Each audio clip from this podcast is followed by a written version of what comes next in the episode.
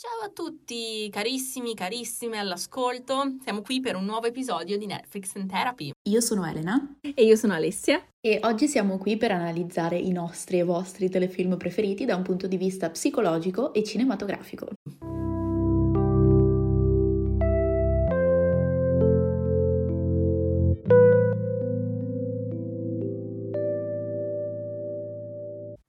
Oggi parliamo di una serie molto recente uscita su Netflix che va vista con parecchi fazzoletti a portata di mano, secondo me, e una um, disponibilità ad essere un po' torturati psicologicamente, emotivamente. Oh. Il telefilm in questione si intitola Made ed è una miniserie di 10 episodi, quindi una storia che si conclude ed è ispirato a un libro, un memoir intitolato anche questo Made con il sottotitolo di lavoro duro, paga bassa e la volontà di sopravvivere di una madre, che è effettivamente un'autobiografia di questa autrice americana di nome Stephanie Land. Tu Ele l'hai appena visto, che pareri così a caldo? Allora, io l'ho appena visto, ma con appena visto intendo che l'ho finito tipo tre ore fa, quindi sono proprio fresca, freschissima. In realtà mi è piaciuto moltissimo, quindi il mio parere a riguardo, poi magari ci dilunghiamo un pochino di più su questo, ma come prima infarinatura della mia posizione mi è piaciuto molto. Mi era stato consigliato da diverse persone, quindi in realtà avevo delle aspettative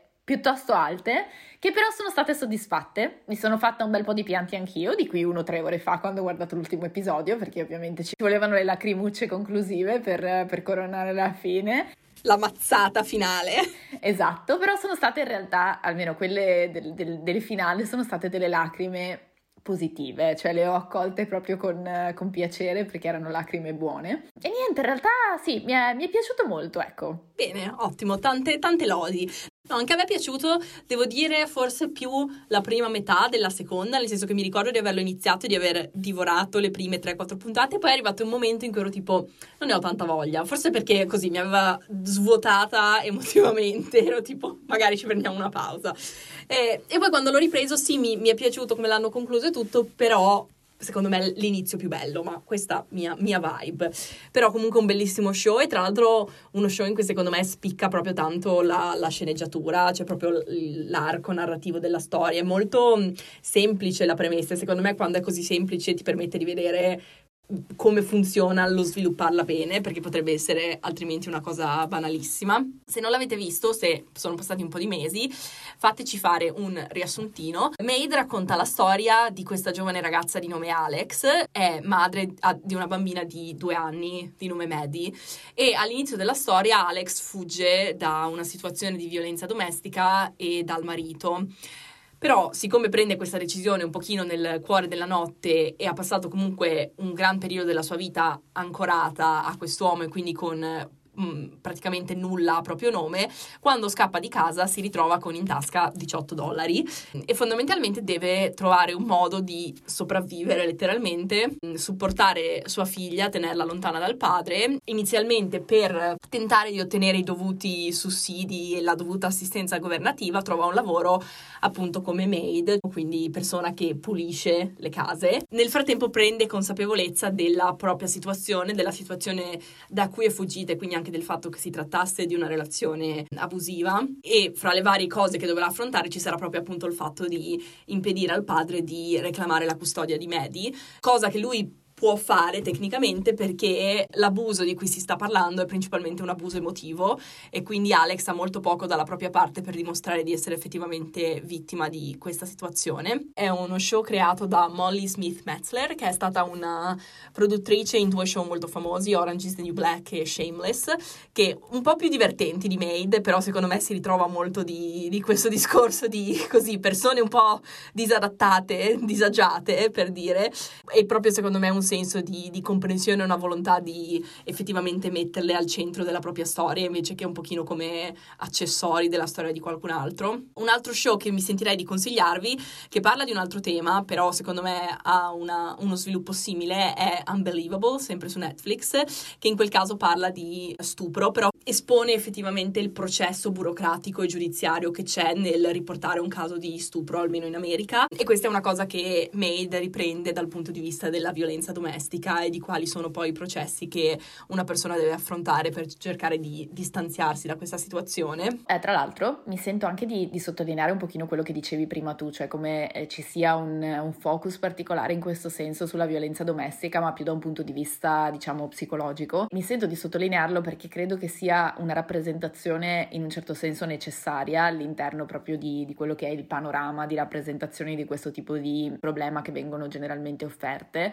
nel senso che sia a livello di serie tv, di film, eccetera, che a livello di comunicazione reale sul tema, molto spesso si tende a fare leva principalmente su quello che è l'abuso fisico, quindi su un abuso che lascia dei segni evidenti, che possono essere lividi, che possono essere graffi, fino ovviamente ad arrivare poi ai picchi estremi del femminicidio, eccetera, eccetera. Quindi si parla molto spesso di questo tipo di violenza, mentre quella eh, psicologica passa un pochino più in secondo piano. Penso proprio una delle motivazioni principali che mi ha mh, mm, fatto apprezzare così tanto questa serie è proprio questa mm, attenzione nel evidenziare quanto sia reale questo tipo specifico di abuso e eh, in quante forme si possa manifestare, perché comunque lo vediamo comparire all'interno della relazione eh, tra Alex e Sean, che è appunto il padre di sua figlia, suo compagno, ex compagno, in svariate modalità. Per esempio, eh, una delle forme in cui lo vediamo manifestarsi è eh, attraverso quella che è una violenza di tipo economico, quindi diciamo non ricade su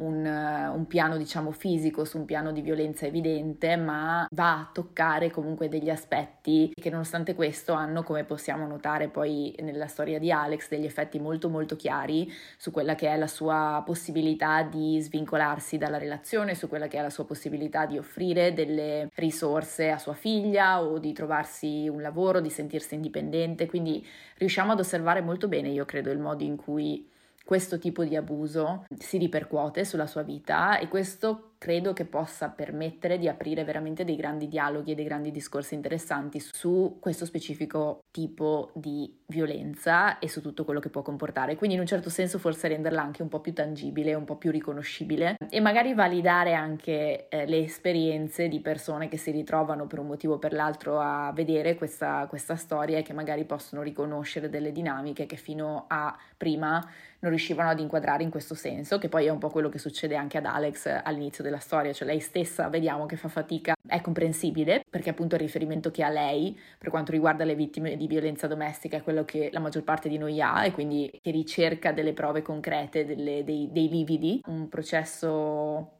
simile a quello che molte donne nella sua posizione devono attraversare, quindi non so, l'ho trovato utile, oltre che, che, molto interessante da molti punti di vista. Mi associo al 100% e sono i motivi principali per cui è stata apprezzata sia dalla critica che dal pubblico. E un'altra cosa che ho notato nelle varie recensioni è come la sua situazione di povertà venga mostrata in maniera molto complessa e senza ridurla a quello che normalmente viene chiamato poverty porn, che è un termine inglese per eh, quando situazioni disagiate vengono rappresentate come se fossero oggettificate in un certo senso, quindi no, non ci viene mai dato lo spazio di medesimarci nella situazione quanto di sentirci gratificati perché non ci siamo dentro. Non c'è mai un creare una connessione con le persone rappresentate, un volere che abbiano successo, ma c'è un, un, un, provocare pena per queste persone. Invece, secondo me, lo show crea molto questa sensazione di ok, noi stiamo tifando per Alex, vogliamo che si tiri fuori da questa situazione, non c'è nessun tipo di compiacimento nel, nel, vederla in questa situazione. E un'altra cosa appunto, come stavi dicendo tu, è che tanti hanno menzionato quanto raramente si veda un, un rifugio per vittime di violenza domestica in tv, cioè che la maggior parte delle persone non avevano assolutamente idea di come potesse funzionare, io per prima, e per esempio anche il discorso del puoi usare il telefono quando vuoi, però lo devi fare lontano in modo che non si possa rintracciare il GPS, dei dettagli dettagli molto accurati, molto precisi, che ovviamente provengono da esperienza personale, quindi sono, sono, abbastanza accurati, però che sono stati anche tradotti perfettamente in, in, in, forma visiva. Ci tenevo a menzionare cosa c'è scritto nella prima pagina della sceneggiatura, perché secondo me è molto rappresentativo di come è strutturato lo show. Eh, c'è questo trafiletto iniziale che ci dice che in questo episodio e nel corso della serie siamo completamente immersi nel punto di vista di Alex. Non possiamo mai andarcene. È lei che controlla la telecamera, è lei che controlla la narrativa e quando vuole ci può mostrare i suoi pensieri, rapidi flash di ricordi, immagini, desideri, sogni, alcuni veri, altri immaginari. molto figo quando l'ho letto perché ero tipo cazzo. eh, c'era già questa intenzione quando lo si stava scrivendo, no? Perché spesso può essere che magari l'apporto visivo venga più in fase di effettivamente produzione. La, l'aspetto visivo dello show, l'esperienza di guardarlo risulta molto intimo e molto coinvolgente. Eh, la fotografia si concentra spesso su dei close-up del volto di Alex, al punto che molto spesso riempono l'intero schermo e possiamo guardare da vicinissimo le sue micro espressioni, il modo in cui reagisce. E ci sono stratagemmi più classici per riportarci al suo mondo interiore, come possono essere i flashback eh, o questi ricordi un pochino romanticizzati, se vogliamo, dei suoi momenti con Maddie. Ma abbiamo anche delle sequenze astratte che forse non ci aspetteremo da un, uno show drammatico alla fine, cioè molto realistico, molto concreto. E queste sequenze astratte servono proprio per evocare degli stati mentali difficili da rappresentare realisticamente e concretamente, come per esempio penso che sia il più famoso e anche il più citato, Alex che quando ricade nella situazione abusiva con Sean affonda letteralmente nel divano del camper in cui vivono e questa vorrebbe essere una rappresentazione del, del suo stato di depressione profondo, del suo stato un pochino di abbattimento, incapacità di, di riprendersi se così vogliamo e la vediamo proprio che attraversa il divano e finisce in, in un buco sottoterra. Penso di essere rimasta completamente stravolta nel senso più positivo del termine da quella specifica scena e da questa rappresentazione qui, che tra l'altro io ho interpretato e penso che le due cose non si escludano a vicenda, non tanto quanto uno stato di depressione, sebbene ci fosse chiaramente questo focus sul suo calo dell'umore, su questo senso di perdita di, di speranza, di sconforto, eccetera, eccetera, ma l'ho visto anche come un'ottima rappresentazione di uno stato dissociativo. Anche per esempio c'è la scena in cui lei viene in un certo senso ritirata fuori da questo buco in cui è crollata perché deve, le viene intimato di unirsi alla cena con eh, Sean, con suo padre, con Maddie. La vediamo eh, portarsi dietro questa sorta di senso di isolamento, sentiamo i rumori ovattati così come li sente lei, c'è proprio questa percezione di distacco dal resto del, della situazione, dal resto del mondo, come se lei fosse totalmente estraniata. E penso che sia veramente un'ottima rappresentazione della dissociazione, che poi è uno dei sintomi che si possono provare a seguito di un trauma, come quello che lei ha sperimentato. Infatti poi ci viene anche detto in maniera molto esplicita che lei soffre di un disturbo post-traumatico da stress legato a quella che è stata la sua esperienza e uno dei sintomi o comunque delle manifestazioni che notiamo in questi casi è proprio questa sorta di stato dissociativo. Quindi tutto questo per dire che dal mio punto di vista è stata veramente una resa efficacissima di questo tipo di, di, di sintomo. costantemente, secondo me, nel corso dello show percepiamo proprio questo senso di vivere le cose come le sta vivendo Alex e questo molto spesso crea un senso di claustrofobia, un senso di inescapibilità, se vogliamo, e la tensione è veramente costante, cioè ogni volta che lei paga qualcosa, vediamo il, diciamo, lo stato del suo conto bancario sullo schermo, si tira una riga sopra e viene sottratto quello che lei ha appena speso. E non parliamo di mm, centinaia o migliaia di dollari, parliamo letteralmente di ho oh, 18 dollari sul conto, devo fare benzina, me ne restano 10. Come faccio? Mm, un po' la storia del mio conto in banca anche in realtà, però fortunatamente non ho, non ho figli a mio carico, quindi va bene.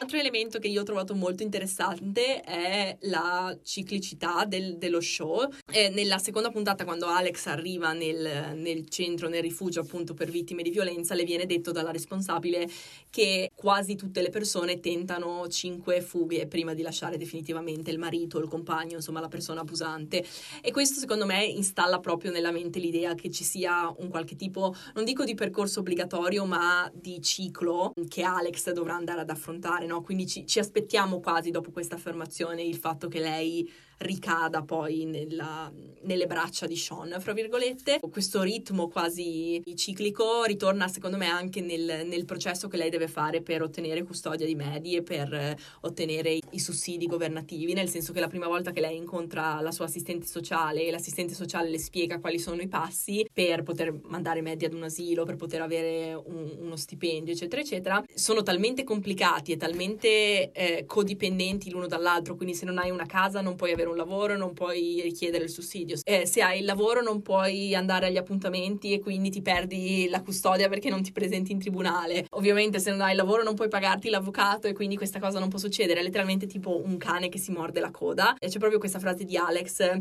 in cui per assicurarsi che abbia capito bene dice quindi devo avere un lavoro per dimostrare che mi serve l'asilo per avere un lavoro. Tutto il sistema è completamente sfanculato e c'è un pochino no, questa, questa atmosfera, secondo me, anche da parte dell'assistente sociale, tipo, lo so che non ha senso, però lo devi fare, in qualche modo lo devi far funzionare. Quasi come se lo show inizialmente ti facesse ammirare questa sua resilienza, questa sua determinazione di, per esempio, dormire nel terminal dei traghetti per poter andare al lavoro il giorno dopo, per poi lentamente farti capire quanto in realtà no, cioè questa non è minimamente una situazione a cui nessuno dovrebbe arrivare, non importa quanto disastrate siano le, le situazioni da cui arrivano, eccetera, eccetera, aspettarsi una determinazione o una volontà di sopravvivere, come appunto riprendiamo nel titolo del libro, da qualsiasi persona è disumano. E secondo me questo, questo, emerge molto bene. Tu hai usato la parola resilienza, che secondo me è molto appropriata in questo contesto, nel senso che poi io credo sia un po' uno dei filoni principali o dei temi principali che ritroviamo nell'intera storia e che sia anche qualcosa che è incarnato molto bene da Alex. Quindi lei direi che è la, la resilienza fatta persona in un certo senso, per dirlo in modo molto romanzato, ma la vediamo cadere, rialzarsi allenarsi in continuazione proprio in questo modo ciclico che descrivi tu, però allo stesso tempo credo che se noi comunque rimaniamo capaci di ammirare o di, sì, di celebrare questa sua caratteristica, di riconoscerne l'importanza, a un certo punto della storia si inneschi proprio questa sorta di reazione che hai descritto bene tu, per cui eh, ci viene da chiederci ok, ma quanto effettivamente può andare avanti così? Cioè è, è, realmente corretto che poi debba ricadere tutto sulle sue spalle, che si debba fare affidamento unicamente alla sua capacità di resilienza e non invece cercare di fare qualcosa perché il sistema renda meno probabili queste situazioni o comunque inizi a funzionare in un modo che effettivamente è utile e che quindi può fornire un supporto reale alle vittime di questo tipo di situazioni. Perché se vogliamo anche vedere il suo caso specifico, è vero che lei lei alla fine riesce, spoiler, a trovare una via d'uscita e quindi a crearsi, ad iniziare a costruirsi un futuro oltre a questa situazione, ma è vero anche che lei lo fa perché ha nella, nella sfortuna del, del, contesto in cui si trova, ha la fortuna di conoscere delle persone che la mettono in contatto con avvocati, con questo, con quell'altro e che quindi sono capaci di offrirle, diciamo, un supporto che altrimenti lei non potrebbe minimamente permettersi proprio anche per una questione banalmente economica. Quindi ehm, dall'altra parte viene da pensare, ok, ma se lei magari non avesse conosciuto eh, la tipa ricca che conosce l'altra tipa ricca che fa l'avvocato e che si occupa fatalità di queste situazioni, sarebbe poi riuscita a crearsi questa strada che è riuscita a crearsi oppure sarebbe rimasta invischiata in questo sistema ciclico per cui poi ad un certo punto inevitabilmente o comunque molto probabilmente finisci per ricadere nella stessa situazione di partenza e per ritrovarti nuovamente in una realtà di abuso e di, e di violenza, perché di fatto se non ti viene offerta una via d'uscita concreta e realistica, eh, il percorso segnato rimane quello, cioè rimane un percorso ciclico. Credo sia anche utile, forse allo spettatore, sentire questa sorta di frustrazione, perché poi è una frustrazione reale ed è una frustrazione che dovrebbe essere a maggior ragione estesa anche alle situazioni eh, concrete e reali al di fuori della realtà della serie TV. Questo tipo di difficoltà, questo tipo di sistemi burocratici che non funzionano, questo tipo di percorsi eterni per ottenere una tutela sono reali, eh, sono dei problemi che ci sono realmente nella vita di tutti i giorni. Ben venga la frustrazione anche nel riconoscimento della resilienza del personaggio, cioè non ci dovrebbe essere bisogno di questo, ecco, di essere così resilienti uno dei motivi per cui forse le ultime puntate non hanno cliccato in questo modo con me, è che le ho trovate un pochino fiabesche. Poi per carità ovviamente si parla di una storia vera, quindi possibilissimo che la signorina Stephanie Land abbia avuto il culo di incontrare questa persona, però di nuovo il fatto che questa cosa sia poi effettivamente un pochino piovuta dal cielo, secondo me è frustrante, è un buon termine perché, perché sai che per le altre 100 milioni di persone nella stessa situazione non è arrivato il santo dal cielo a offrirgli l'avvocato mm, cazzuto che poteva mm, permettersi di fare la cosa pro bono. C'è, c'è, ovviamente il limite che questa sia una storia vera, però secondo me è una riflessione che la fine ti porta proprio a fare e, mm, e che è un po', un, po', un po', parecchio sconfortante alla, alla, fine. Anche perché, e quello secondo me è di nuovo un altro punto che sono un pochino eh, combattuta a riguardo, nell'ultimo episodio quando Alex parte per andare effettivamente direttamente al, mm, al corso universitario che voleva frequentare, si trova nella situazione di voler portare con sé sua madre, che però a sua volta è ricaduta in un'altra relazione tossica e, e, possibilmente abusiva, anche se non ne sappiamo tutti i dettagli come li sappiamo con Alex e Sean, e alla fine la lascia indietro di base perché vede che in un certo senso non c'è stato ancora quel passo extra ehm, che invece lei è stata, è stata, portata a fare e che è riuscita a fare. E quindi c'è proprio questa idea no, di, di, tutte le donne o comunque di tutte le persone in queste situazioni che vengono lasciate indietro. E il modo in cui lo show lo fa, devo dire, sono un po' combattuta perché mi ha dato un pochino l'impressione di ok, ma la madre è una causa persa, slash non ci sta provando abbastanza, però quello è anche il limite, secondo me, de- dell'avere un protagonista così forte al centro e del comunque voler concludere la storia nel momento in cui Alex vince, fra virgolette. Però sì, sarebbe molto interessante secondo me vedere anche tutto uno spin-off su, sulla madre. Quello è stato un altro dei momenti in cui ho pianto in realtà, cioè quando c'è stato questo momento di, di separazione, di saluto tra lei e sua madre. Non so, l'ho, l'ho vista come una separazione con un doppio valore, partendo dal presupposto che noi appunto stiamo vedendo la storia dal punto di vista di Alex e quindi stiamo vivendo in un certo senso quello che vive lei. Credo che questa separazione nel suo percorso avesse più questa sorta di significato di svincolarsi da un'altra relazione di codipendenza che si era creata per motivi completamente diversi, nel senso che non stiamo parlando della stessa dinamica che c'era con Sean ovviamente, ma stiamo comunque parlando di una dinamica in cui lei era eh, invischiata in una relazione con la madre, si era creata una sorta di mh, mm, realtà simbiotica, se vuoi, con anche una, un'inversione dei ruoli, eh, per cui lei si sentiva responsabile nei confronti della madre, sentiva di doversene prendere cura e per lei in quel momento era terapeutico staccarsi e quindi uscire, quindi costruirsi il suo percorso e la sua vita e credo che questo fosse diciamo l'ottica in cui la serie voleva spingere. Allo stesso tempo è vero che se noi invece spostiamo il punto di vista sulla madre, quindi vediamo lei come centro di questo processo, un pochino arriva effettivamente questa idea di è rimasta lì, non ha avuto diciamo lo stesso, gli stessi mezzi, la stessa fortuna, lo stesso supporto che ha ricevuto Alex che le permettesse poi di, di, fare un passo e di svincolarsi. Che già quello di Alex era proprio la base minima, però è ancora peggio di così. Sì, e soprattutto poi, ecco, un'altra cosa eh, che c'è da dire sulla madre di Alex è che eh, lì c'è anche tutta una dinamica importante di malattia mentale, quindi noi sappiamo che lei soffre di un disturbo bipolare diagnosticato eh, e lo vediamo anche molto bene, nel senso che poi il disturbo bipolare consiste eh, nell'alternarsi di queste fasi di depressione, di queste fasi di mania. Noi con lei vediamo principalmente le fasi di mania, quindi la vediamo in questo costante stato di energia molto intensa, livello di energia molto elevato, grandiosità, queste costanti decisioni impulsive che talvolta la mettono a rischio o mettono a rischio le persone intorno a lei. Eh, riusciamo a, a notare principalmente questo aspetto qui, però prendiamo consapevolezza nel momento in cui effettivamente diventa necessario farla ammettere in una clinica apposita per cercare di aiutarla a ritrovare una stabilità. Questo è un altro fattore di vulnerabilità che Alex nel suo caso non ha e che ovviamente rende ancora più complessa poi la, l'uscita da questo tipo di cicli. È interessante come quando si parla di violenza, eh, maggior ragione di violenza di genere, davvero confluiscano tantissime variabili di tipo diverso che possono aumentare o diminuire la complessità della situazione. Quindi paradossalmente Alex nella sua sfortuna aveva da, da, dalla sua parte delle risorse che le permettevano, che le hanno permesso di uscire in un qualche modo da questa situazione, cosa che sua madre non, ha, non è riuscita a fare proprio perché la sua costellazione di fattori era, era differente e forse non, sì, non era altrettanto favorevole. Comunque ho trovato anche molto interessante fare questo show subito dopo Breaking Bad perché entrambi hanno molto questa vibe di a questa persona vanno tutte storte, tutte quelle cose che gli possono andare storte proprio giù da, giù da un dirupo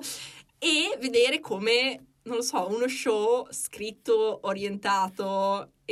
con, che centralizza gli uomini, e poi ovviamente si parla di dieci anni fa, ma di come diversamente abbiano fronteggiato il chiedere aiuto e il discorso resilienza slash ruoli di responsabilità, eccetera, eccetera. Cioè se la povera Alex avesse avuto i cugini con l'industria milionaria che le dicevano tieni, vuoi 100.000 dollari per comprarti casa?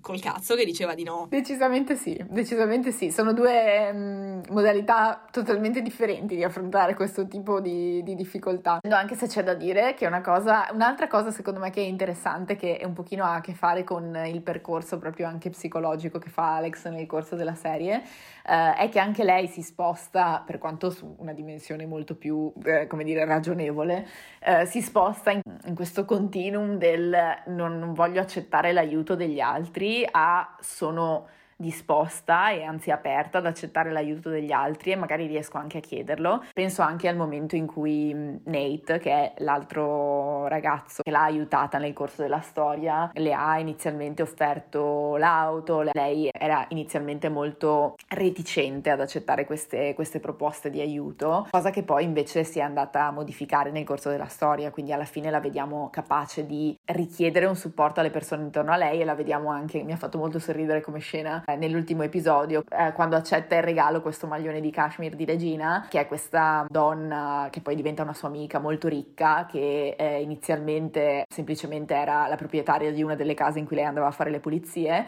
e um, il fatto che lei abbia scelto di accogliere questo dono, consapevole che costava una cifra esorbitante, tipo 1400 dollari, quindi comunque una cosa abbastanza importante dal punto di vista economico, secondo me è anche un buon contrasto con quella invece non disponibilità iniziale ad accettare questo tipo di, di doni, di supporto, di vicinanza.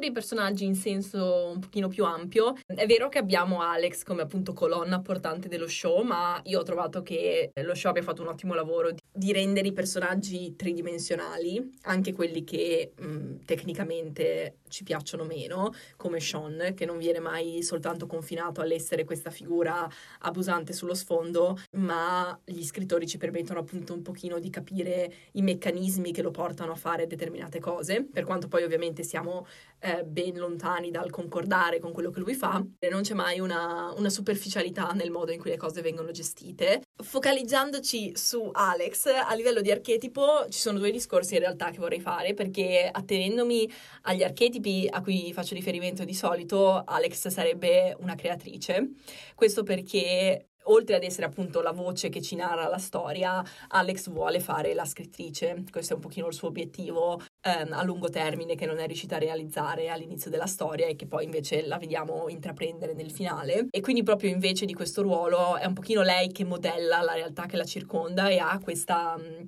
agenda su cui prende appunti sui proprietari delle case ehm, che va a pulire, sulle persone che incontra e trasforma un pochino tutto in una versione fiction della sua vita e che è poi quello che le permette diciamo di entrare all'università. E quindi questo secondo me si rifà bene all'idea di, di archetipo del, del creatore come persona che ci dice come guardare la realtà che li circonda in un certo senso. Trovo interessante che l'altro archetipo di cui ci tenevo a parlare sia quello della madre, eh, perché secondo me lo show si concentra molto sulla definizione di madre e di cosa significa maternità, ma anche di cosa significa essere una persona che è in una posizione di prendersi cura di qualcun altro. E con Alex questo lo vediamo a 360 gradi perché non c'è soltanto Maddie ma come dicevi tu c'è Paula, sua madre, c'è Sean, ci sono letteralmente le case che lei deve pulire se, se vogliamo. Ed è un archetipo che però si fa un pochino no, all'idea di Yeah.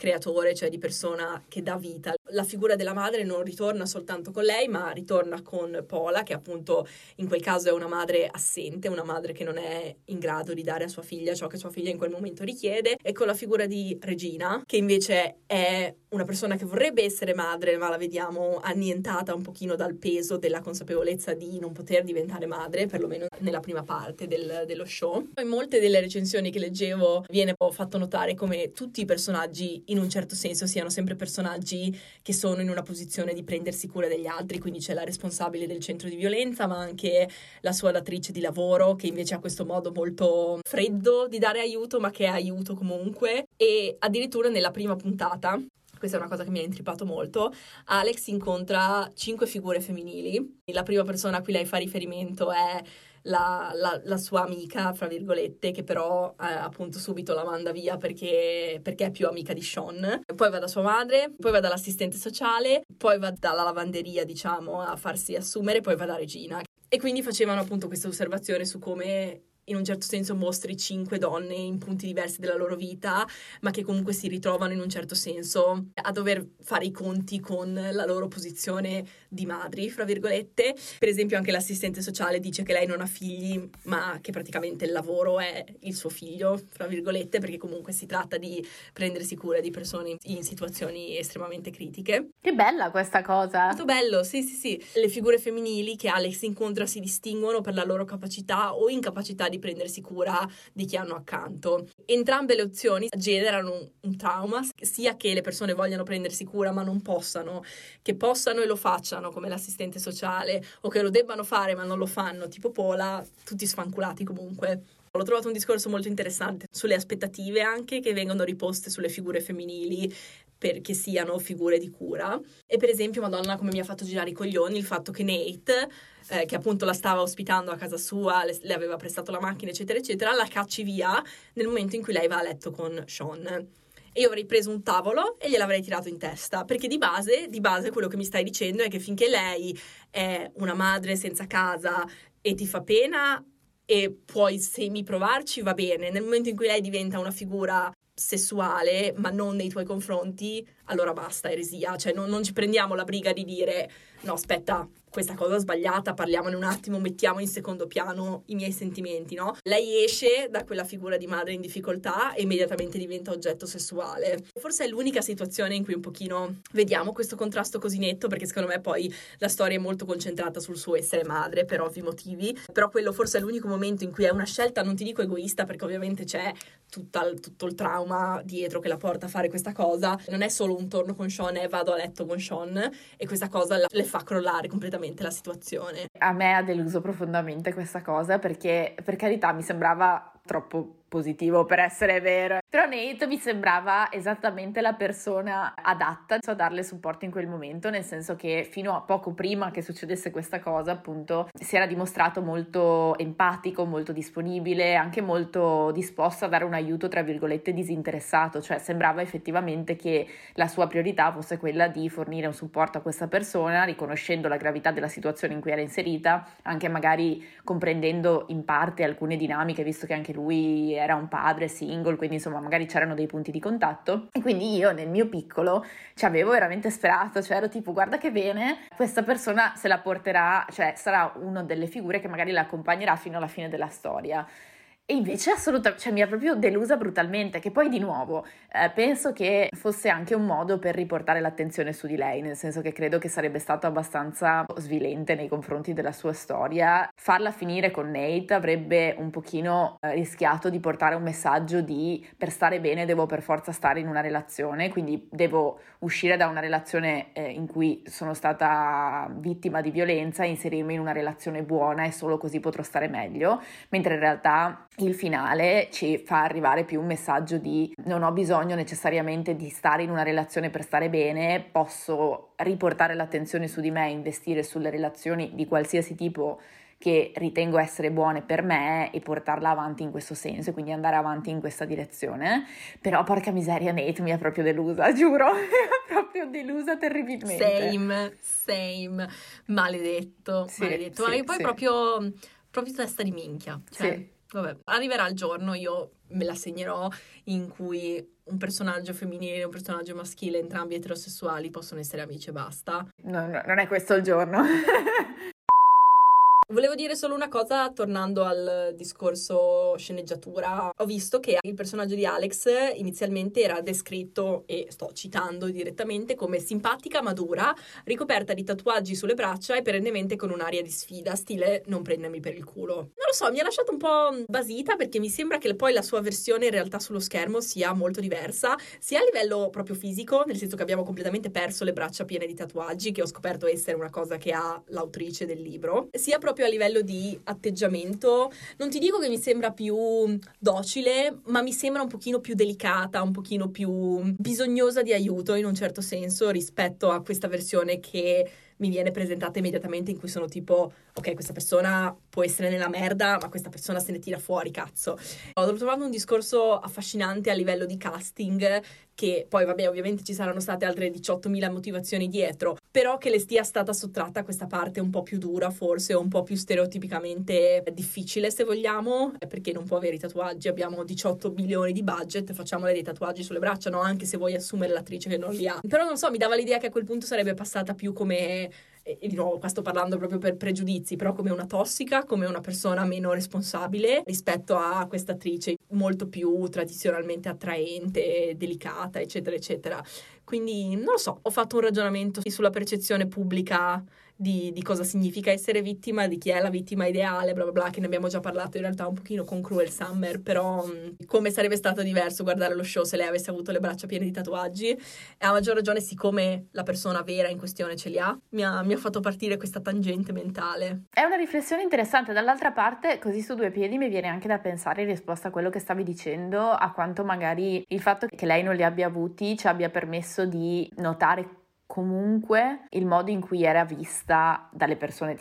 parlo all'interno della serie, era comunque molto mm, negativo, nonostante poi lei avesse, comunque l'attrice che la interpreta abbia questo viso molto dolce e le, il manierismo, il modo di comportarsi della, del personaggio fosse molto appunto, come dici tu, un pochino più delicato, un pochino più dolce. Eh, comunque che sia perché era povera o perché era in una situazione problematica all'interno della sua relazione o per qualsiasi altro punto in questione, eh, c'era comunque quest'ottica di guardarla dall'alto al basso, quindi forse c'è anche un po' una questione di generalizzazione nel momento in cui hai queste difficoltà, a prescindere, indipendentemente da come sei, vieni guardata dall'alto al basso. Questo è un qualcosa che ci viene passato all'interno della serie, ma condivido la tua posizione nel dire che in realtà c'è una differenza a seconda che tu abbia il, il visino dolce e sia, diciamo, stereotipicamente più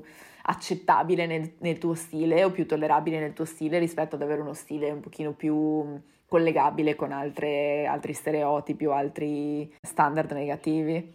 Sì, io mi sto immaginando Regina, se le entra in casa una persona coperta di tatuaggi, non la stessa reazione che se le entra in casa piccola Alex dolcina. Sì, che già comunque è stata una reazione negativa, no? quindi quello ti fa, ti fa mettere in scala le cose, cioè probabilmente sarebbe andata ancora peggio, nonostante già con lei in queste condizioni eh, le cose siano state complicate. Però cosa figa che hanno fatto eh, l'attrice che fa Alex e l'attrice che fa Paula sono veramente madre e figlia. Quello molto figo. Ma dai! Non lo sapevi? Pensavo lo no. sapessi, sì. Oh, caspita! Oh, mi esplode il cervello, no, non ne avevo la più pallida idea, mi dà molta soddisfazione in realtà questa cosa, anche perché, eh, cioè, io credo che all'interno della storia, per carità, è stata data molta importanza al loro rapporto, però oggettivamente le interazioni tra eh, Alex e sua madre sono eh, sempre state delle interazioni apparentemente molto genuine e per carità, chiaro, sono entrambe attrici, quindi c'è una grande parte anche di quello, però c'è anche una giustificazione effettivamente legata ad un rapporto esterno. Ok, molto interessante, non ne avevo la più pallida idea. Non lo so, a me fa molto ridere questa cosa dei parenti che recitano insieme perché come fai a prenderti sul serio? Wow, magico. Però, però magnifico allo stesso tempo, cioè proprio a prescindere il fatto che, mm, che, qualcuno abbia la capacità di interpretare così bene, così profondamente un altro ruolo, al punto da riuscire a relazionarti con una persona che conosci da tutta la tua vita in un modo completamente differente da come fai normalmente, perché entrambe state interpretando dei ruoli differenti è qualcosa che secondo me è veramente incredibile, cioè richiede, deve richiedere una conoscenza di sé e una capacità di eh, modularsi e di essere flessibili. Dissociarsi letteralmente. Che è, esatto, che è davvero incredibile, cioè davvero davvero incredibile. Molto bello, non lo sapevo, interessante. Piccolo fun fact, magari anche qualcuno all'ascolto non lo sa. Sì, penso siano più le persone che non lo sanno che quelle che lo sanno, se posso sbilanciarmi. Faremo un sondaggio. Faremo un sondaggio. Io volevo soffermarmi giusto giusto tre minuti proprio su Sean, semplicemente perché come hai già accennato tu un pochino all'inizio di questa questione, di questa parte sui personaggi, una cosa che a me è piaciuta molto di questa serie è che viene data un'attenzione importante a più o meno tutti i personaggi che vengono rappresentati, incluso il personaggio di Sean, che in condizioni diverse o in altri contesti ci si potrebbe aspettare essere ridotto ad una sorta di figura antagonistica, negativa, nel senso che lui è il cattivo della situazione, è quello che ha fatto del male da più punti di vista ad Alex, che ha fatto partire tutta questa situazione estremamente dannosa ed estremamente problematica e quindi sarebbe stato molto semplice incasellarlo, io credo, semplicemente nel ruolo di uomo maltrattante, che è, quindi questo non gli viene tolto e non c'è modo di giustificargli questa cosa, però allo stesso tempo io ho apprezzato molto che sia stata evidenziata anche la complessità del, del, suo personaggio e che sia stata data attenzione alla sua dipendenza da alcol,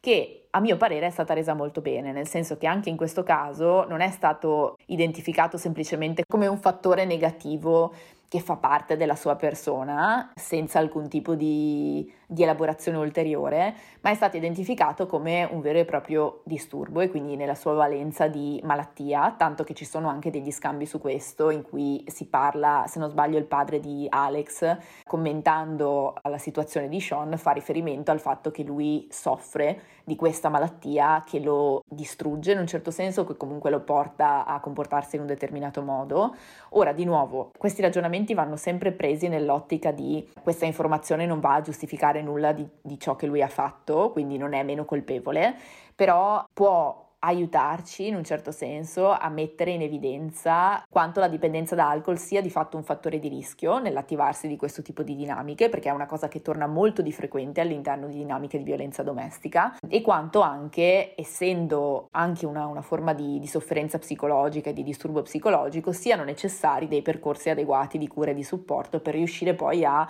eh, permettere alle persone che soffrono di questo problema di stare meglio. E con Sean secondo me lo vediamo bene perché di nuovo pur non giustificandolo, quindi io non credo che la serie mandi in alcun modo il messaggio di oh no, poverino, dobbiamo compatirlo perché ha un problema di dipendenza da alcol, però credo che la serie ci permetta di fare un ragionamento del tipo ok, chiaramente questa persona necessita di ricevere un aiuto e un supporto, perché nel momento in cui riceve un aiuto, un supporto, una cura, migliora, sta meglio, è in grado di stare in relazione in modo più positivo ed effettivamente può riuscire a riattivare delle risorse che gli possano permettere di essere un padre migliore o un compagno migliore o in generale una persona migliore e più funzionante. È un po' un, se vogliamo, un umanizzare questa, questa, figura, che quindi non diventa più così una figura archetipica di cattivo della situazione, ma diventa di fatto un essere umano con un problema enorme che eh, deve essere in qualche modo risolto e che può essere risolto e che una volta risolto insomma può, può, permettergli di magari agire in un modo differente. Ed ho trovato anche interessante su questo il fatto che sia stato evidenziato quanto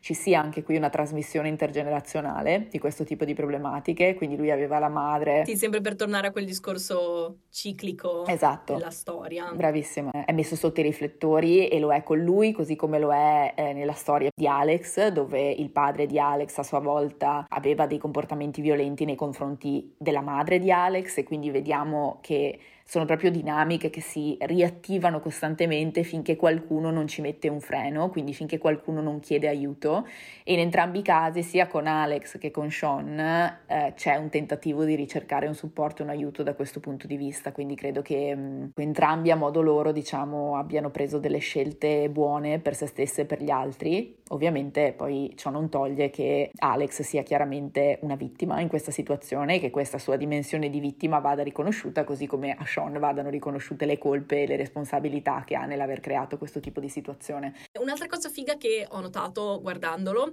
è che nelle scene in cui ci sono Alex, Sean e Paula, Alex non riesce a relazionarsi con Paula in un modo produttivo, invece il modo in cui le parla Sean la porta sempre ad aprirsi. Ok, Sean è una merda e tutto, però in questa situazione effettivamente ha una capacità di comprensione e di pazienza nei confronti di Paula che Alex non ha e che risulta molto più empatica rispetto a quella di Alex. Quindi sì, ci sono tutte queste sottigliezze eh, che non sono troppo mm, ovvie secondo me, però vanno molto ad avvalorare questo discorso che alla fine sono tutti esseri umani e, e come tali mh, mm, ci sono momenti in cui funzionano, momenti in cui non funzionano. Poi, in merito alle cose che ci sono piaciute e non piaciute, secondo me io ne ho già parlato abbondantemente, c'era principalmente il discorso della recitazione, della scrittura dello show e ho trovato molto molto bella la scena del negozio durante uno degli ultimi episodi dentro rifugio di violenza domestica, quindi Alex entra in, questa, in questo finto negozio, fra virgolette, che sono in realtà cose donate o lasciate da tutte le donne che sono passate per il centro in precedenza. E c'è tutto il processo di girare per gli scaffali, prendere le cose, andare alla cassa e pagarle, fra virgolette, però in realtà le cose non vengono pagate, ma le vengono ovviamente donate, però le spiega la persona che è dietro la cassa che eh, hanno creato tutto questo percorso, tutto questo questo processo per dare una, un'atmosfera di normalità, di ritorno ad una quotidianità e l'ho trovato molto dolce. E invece per le cose che non mi sono piaciute, l'ho menzionato prima, il discorso che il finale mi ha lasciato un po' in dubbio su come sentirmi riguardo a Paula abbandonata a, a se stessa e il fatto che l'intervento di Regina fosse un pochino fiabesco in un certo senso, perché a me lei come personaggio piaceva molto, però trovo che alla fine faccia veramente un cambiamento troppo netto. Cioè, secondo me poteva restare un po' testa di cazzo ed essere comunque una persona disposta ad aiutare, una persona comprensiva, però diventa proprio veramente tipo fata madrina, ecco tutto quello che ti serve, oddio perdonami se sono stata una testa di minchia,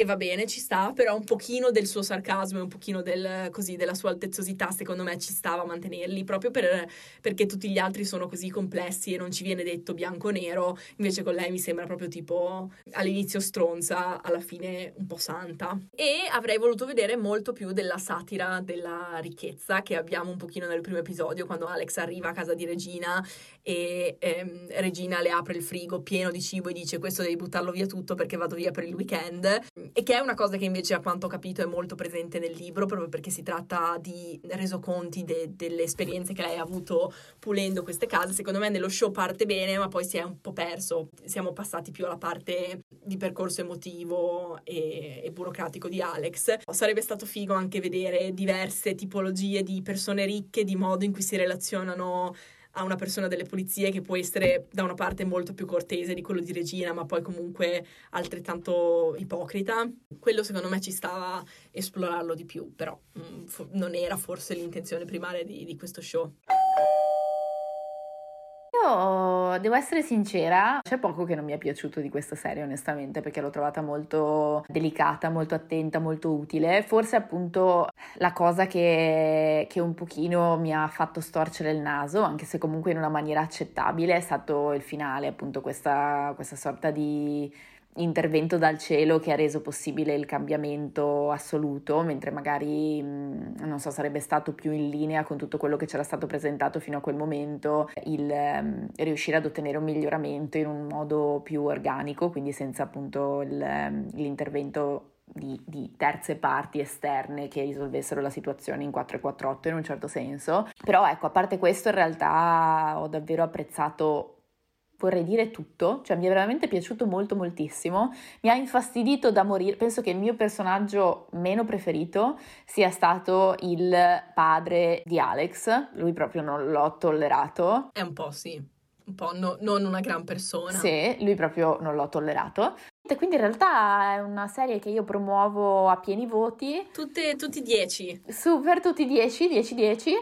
e poi questa è la, cosa, è la, nota su cui chiudo, è che l'ho trovata anche della lunghezza giusta, quindi penso che un episodio in più o un episodio in meno sarebbero stati troppo o troppo poco, mentre chiuderla così in dieci episodi secondo me è stato il tempo necessario per esplorare bene il personaggio di Alex, perché alla fine era lei il fulcro della situazione e credo che si sia notato che il focus è stato sempre su di lei, quindi abbiamo avuto una, un'ottima panoramica sia del suo funzionamento che dei suoi desideri, che delle persone intorno a lei, delle sue relazioni, credo che si sia chiuso bene questo cerchio, cioè che se prendiamo Alex quando è partita e Alex alla fine della storia ci sia stato questa sorta di arrivare effettivamente ad una conclusione quantomeno di un capitolo del suo percorso in maniera molto soddisfacente e non eccessivamente stancante o trascinata o quant'altro. Quindi mi è piaciuta molto anche, anche la durata, è stato azzeccato.